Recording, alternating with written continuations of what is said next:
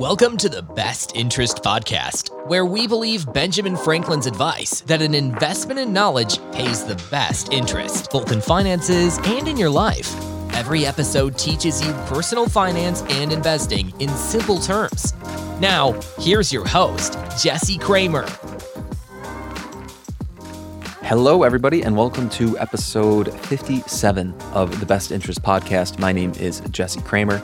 Today, we're going to be talking all about the debt ceiling crisis that almost happened, that big debacle. Things got a little bit tense leading into Memorial Day weekend. And thankfully, our politicians pulled through. They figured out what they're going to do, kind of, sort of. Or at the very least, they kicked the can down the road. But we're going to go into detail today because probably what you guys saw on the nightly news, or even if you read a quick blurb in the newspaper, it didn't really dive into detail about why these things happen why they've been happening now for many, many decades, why some debt ceiling crises really have caused the government to temporarily shut down, and considering we only kicked the can down the road, what might happen in the future. So, we're going to dive into some details there, explain what happened. But where we're going to start is actually more important because where we're going to start is what you guys should be doing about this fact that we just had a debt ceiling crisis what, if anything, you should be doing? Should you be taking any action in your personal financial lives? Should you do anything to prepare for the eventuality of a future debt crisis? All good questions. So, we're going to start with that. We're going to start with the cool, actionable advice, the stuff that you guys can take away from today. And then we'll dive into detail on exactly what this debt ceiling issue was. And you're going to walk away a little bit smarter and with some takeaways to implement into your own life. All right, let's kick it off.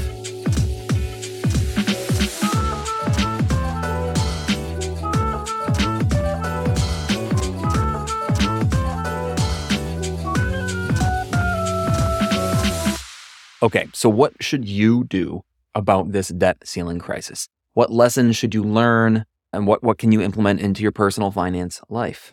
The short answer, and you'll have to follow me here, the short answer is nothing that you weren't already doing, assuming though that you have good financial habits. In other words, if you already had all your financial ducks in a row, then you're fine. You're totally fine. You don't need to change a thing. This debt ceiling crisis isn't really affecting you. It didn't affect you, at least not in the long run. Okay. However, if you don't have your financial ducks in a row, then there are some changes that you should make. You probably should have been making these changes regardless of a debt ceiling crisis existing in the first place. And perhaps this debt ceiling issue is a reason for you to change sooner than later. So, again, if you had your personal finances in order, there's nothing you need to change. If you didn't have them in order, well, you would have needed to change your personal finances regardless of a debt ceiling crisis, but the debt ceiling might be that straw that breaks the camel's back.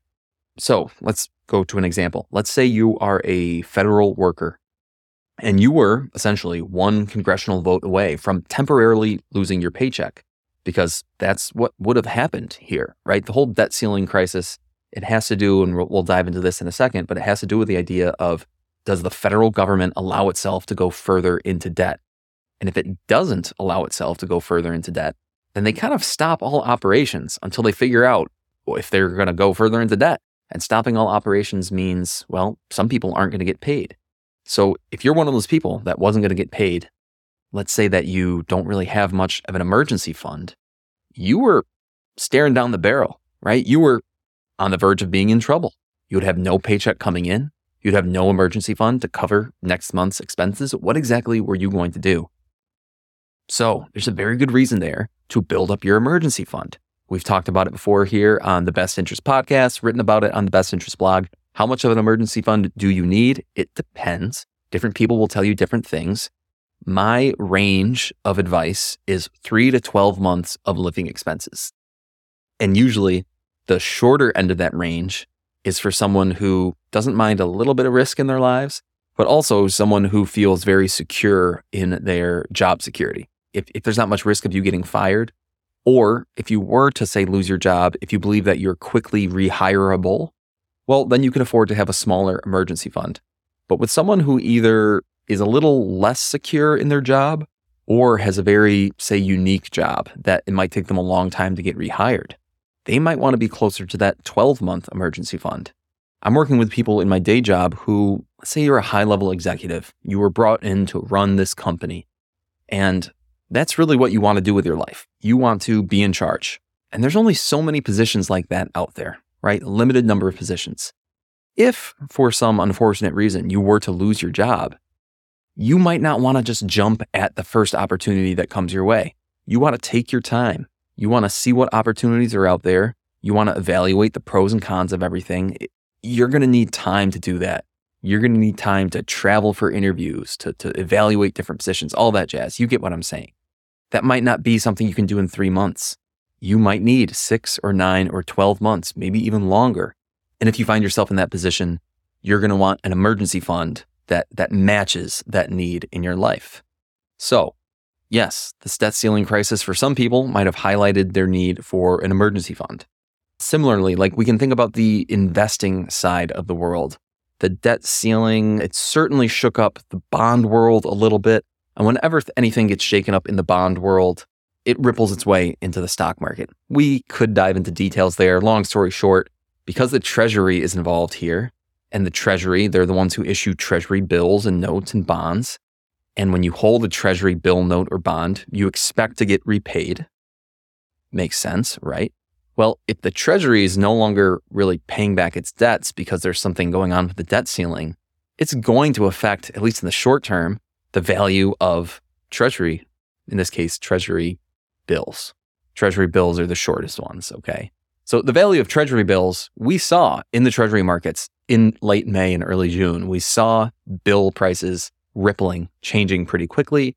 Yeah, that infiltrated its way into the stock market a little bit. There was some volatility, definitely some uncertainty.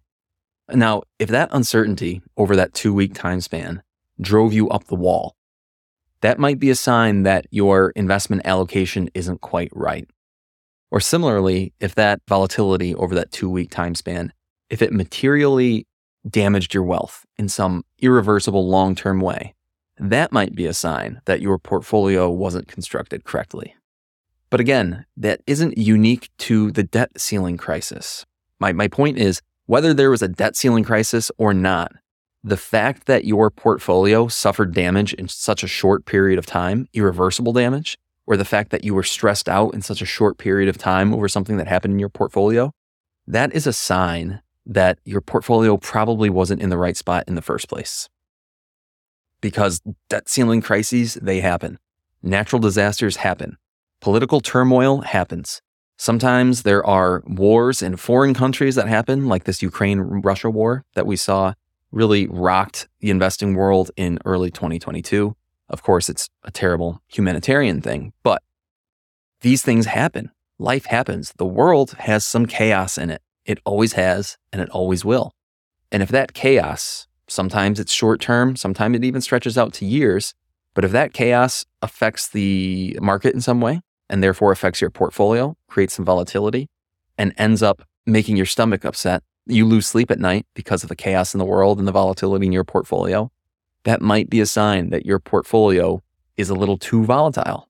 It's a little too risk heavy, and maybe you need to be in something else debt ceiling crises happen. This one might have been the one that showed you that your portfolio isn't quite in the right place.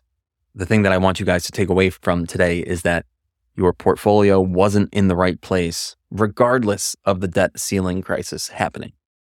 For most people, if your emergency fund was in place, if you had a balanced portfolio based on your personal timelines and goals and based on your personal risk tolerance, then this debt ceiling crisis really had no effect on you at all, and there's nothing that you need to change.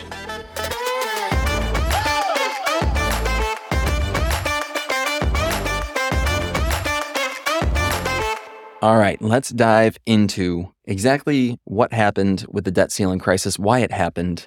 We're going to talk a little bit about government and politics, a little bit of economics.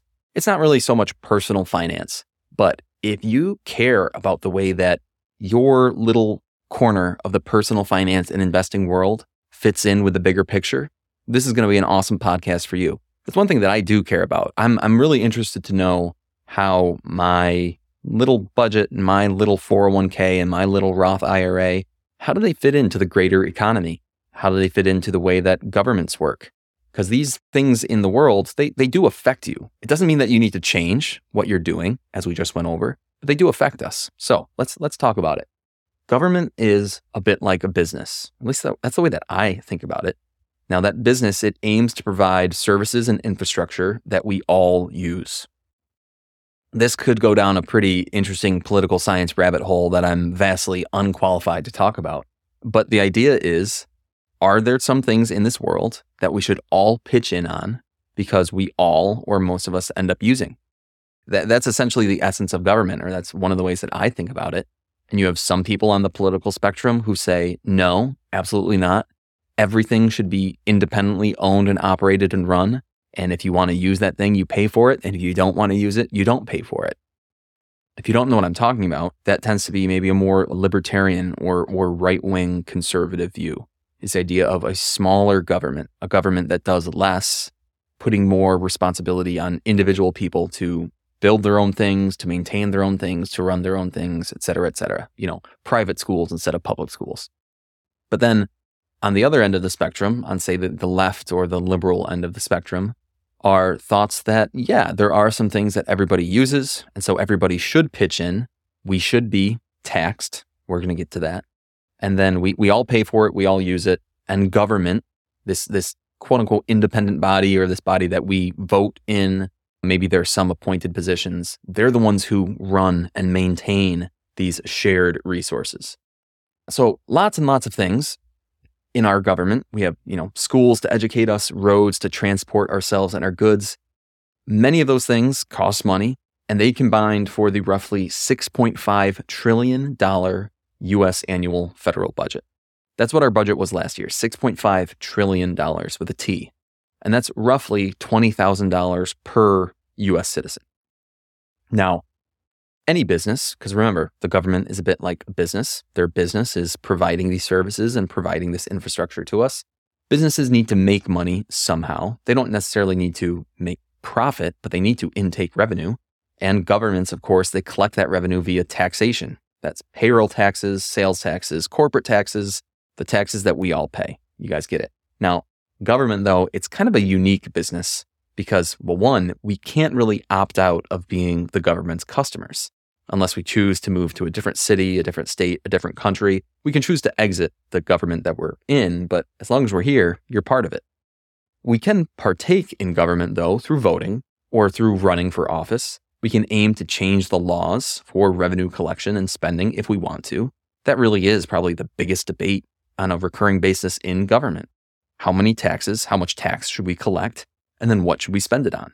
That's one of the biggest roles of any elected official. How much money is the government going to spend? What are we spending it on? And how will that affect John Q. Public's tax bill? So that brings us to today's topic the debt ceiling. Now, the topic has been all over the news. Let's try to explain the whole debt ceiling drama in simple terms. Now, first, I'm going to address four somewhat related questions. What is the debt ceiling? Why does the debt ceiling exist? Why are we in debt in the first place? And how does this debt continue to grow? So the US government is in debt, lots of debt. We'll talk a little bit later about why that's not ideal, but also we'll talk about why it's not as bad as if you were in debt in your household. Right now, the US is approaching 32 trillion, that's trillion with a T, 32 trillion dollars of debt. And it's only going to go up, at least for the near term, it's only going to go up.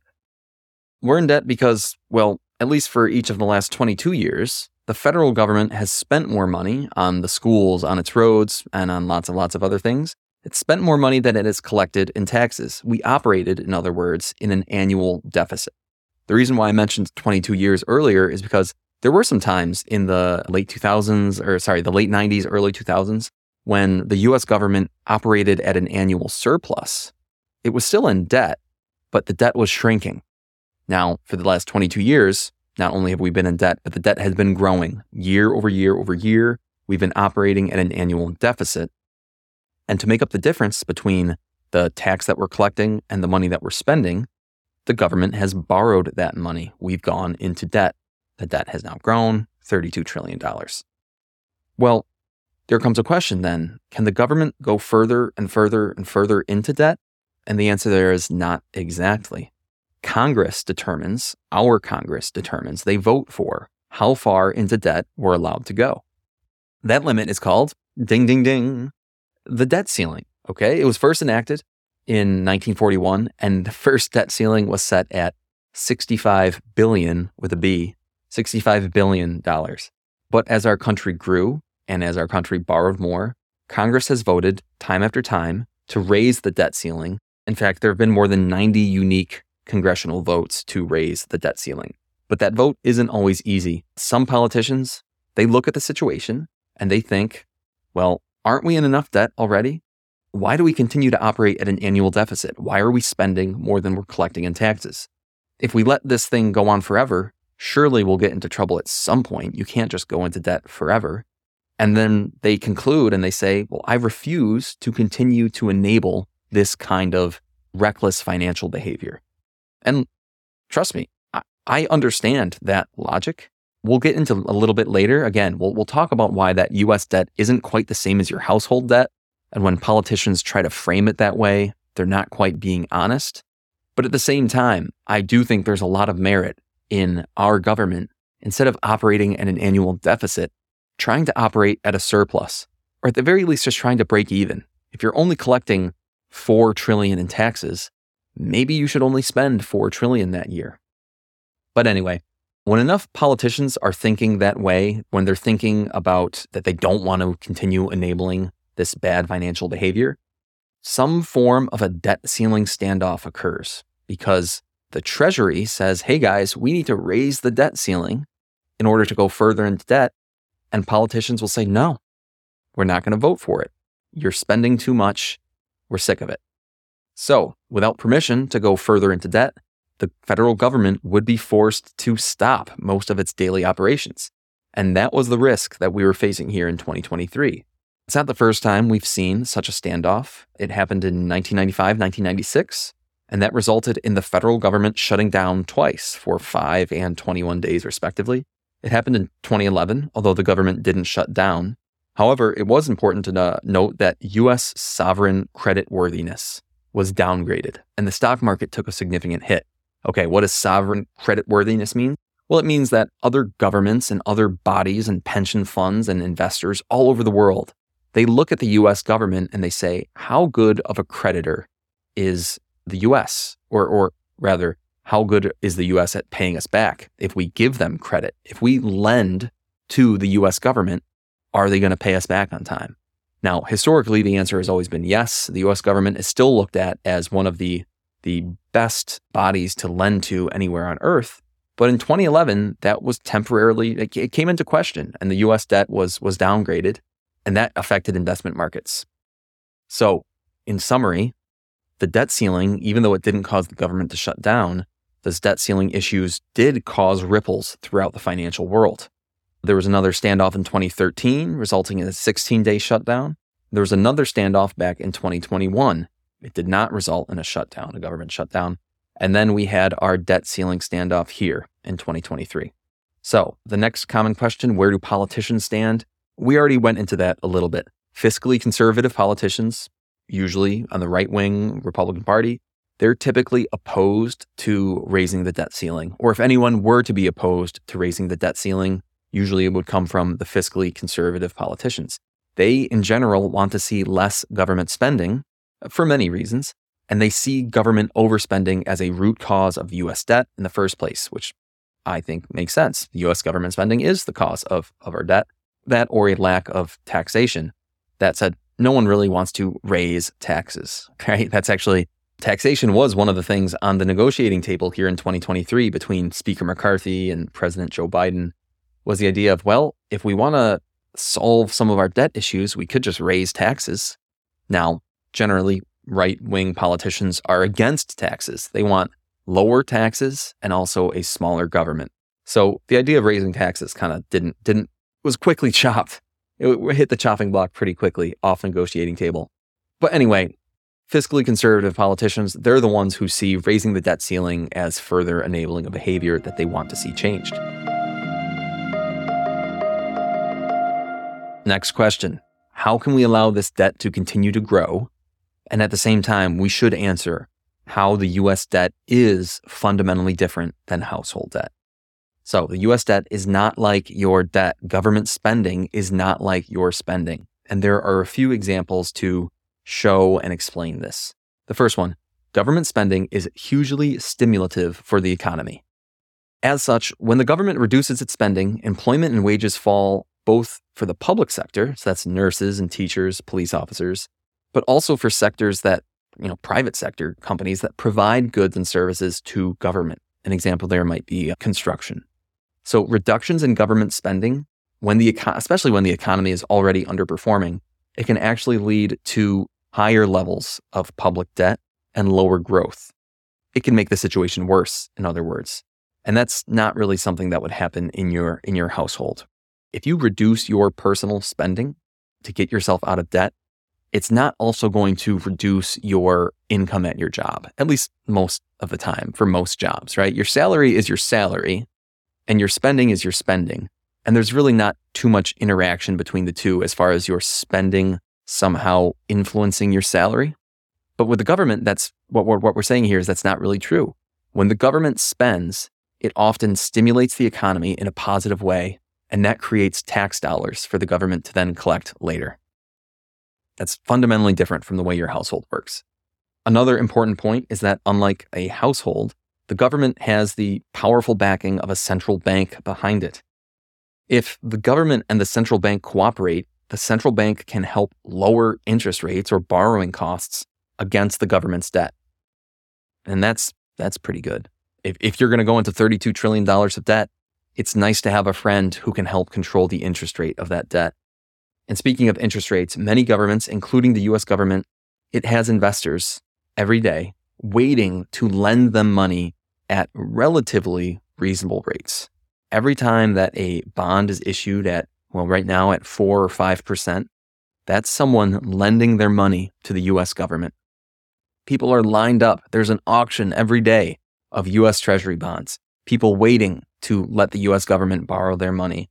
Why? Because the US government has a reputation of paying back those loans on time with interest, and people like the way that sounds. Your household does not have that. You do not have people lined up at your door waiting to lend you money at reasonable rates. If they're lined up at your door to lend you money, they're going to lend it at unreasonable rates. So, big difference between the US debt and and uh, your personal debt. And ultimately, you know, at the end of the day, the US government has the ability to print its own currency. Now, that would be really bad if we printed our way out of debt. That would lead to rampant global inflation. So we don't really want to do that, at least not in the short term. We don't want to do it all at once. But a lot of our treasury bonds are long term, 20, 30 year bonds. And over the long run, that is essentially the plan of how we're going to get out of debt. Inflation is going to occur. We know it's going to occur. There's nothing we can do to stop it. And it's not occurring simply because we are printing money. But in the long run, dollars will be devalued slowly but surely and paying back debt becomes easier and easier and easier. That's a little bit different than the way that your household debt works, at least most of it. Maybe the one way that there is a similarity, speaking of 30 year loans, is uh, a mortgage. A mortgage, in some way, is that maybe the closest thing where we can tie US debt to household debt. Because with a mortgage, I just got a 30 year mortgage last month, so I can speak to this example. I've got a couple thoughts there. One is I'm hoping that my career grows over the next 30 years. And that's similar to the way that the US is hoping that its economy and therefore its tax base grows over the next 30 years. But also, there's likely to be inflation over the next 30 years, and that will affect my salary in a good way, right? You will earn more dollars simply because inflation is occurring. But my debt payment on my mortgage is fixed.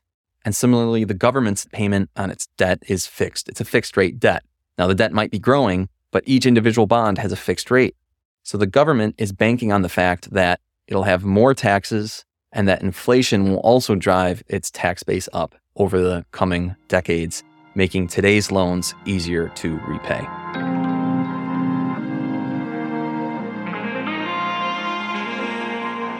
So, the next question, we've already kind of touched on it, but it's a question that I've heard quite a bit over the last couple weeks is if the government is in $32 trillion of debt, then who is lending them all this money?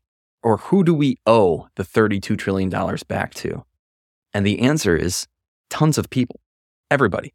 Well, I shouldn't say everybody, but it's tons of people all over Earth. It's individuals, institutions, pension funds, other governments, anyone on Earth who owns a US government bond or a bill or a note is lending money to the US government. Because as we've discussed on the best interest before, a bond is nothing more than a loan. When you buy a bond, you are loaning your money to someone. And in return, they are promising you interest payments and then a full repayment at the end of the loan term. That's all a bond is. Every day, the US government issues bonds in an auction. Those bonds are gobbled up by major banks and brokerage firms who then sell them on the secondary market all over the world. Investing in US debt is big, big business. Okay, what would happen if the debt ceiling wasn't raised? Well, if it wasn't raised, a few things could happen. Some of them are immediate effects, and then some of them are long term ripple effects. Some of the immediate effects would be that the federal government would likely shut down until hopefully Congress is able to find a solution in the short run. Most federal jobs would be temporarily furloughed and unpaid. Federal contracts would be paused. And again, that kind of goes into that ripple effect of it's not just public sector, it's also private sector, because a lot of federal contracts are given to private sector contractors. Another kind of scary thing that might happen is Social Security payments and then Medicare or Medicaid payments might be paused. Now, that's a way to piss off a generation of baby boomers right there. And you gotta believe that Congress would get their ass in gear if they had millions of people calling them saying, Where the hell is my Social Security payment? Now, another thing that would happen, a longer term thing that would probably happen if we weren't able to come to terms in this debt ceiling crisis, although maybe it's a short term, either way, it would have long term ripples, is that the US might miss or delay its bond repayments. And the US creditworthiness might get downgraded again.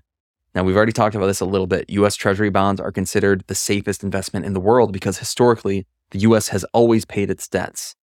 A debt ceiling crisis could potentially delay the speed at which the US repays its debts, and that's a problem. Is the US still the safest investment in the world at that point? Do investors need to be more concerned? Now, that could have far reaching and mostly detrimental effects on bond markets and stock markets all over the world. Warren Buffett talked about how interest rates are financial gravity, affecting all financial instruments everywhere on Earth. Then another famous quote is When the US economy sneezes, the world catches a cold.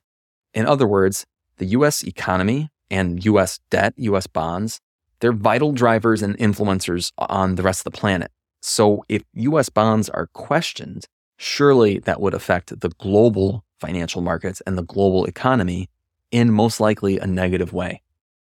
We will conclude this episode with the update that you might already know, which is that Congress suspended the debt ceiling altogether until 2025. In years past, or, or, previous negotiations, they raised the debt ceiling to a specific dollar amount. But in this case, they said, eh, we're going to kick the can down the road. We'll talk about it again in a couple years. And so that's exactly what they're going to do. Thanks for tuning in to this episode of the Best Interest Podcast. If you have a question for Jesse to answer on a future episode, send him an email at jesse at bestinterest.blog. Again, that's jesse at bestinterest.blog. Did you enjoy the show? Subscribe, rate, and review the podcast wherever you listen. This helps others find the show and invest in knowledge themselves, and we really appreciate it. We'll catch you on the next episode of the Best Interest Podcast. The Best Interest Podcast is a personal podcast meant for education and entertainment. It should not be taken as financial advice and is not prescriptive of your financial situation.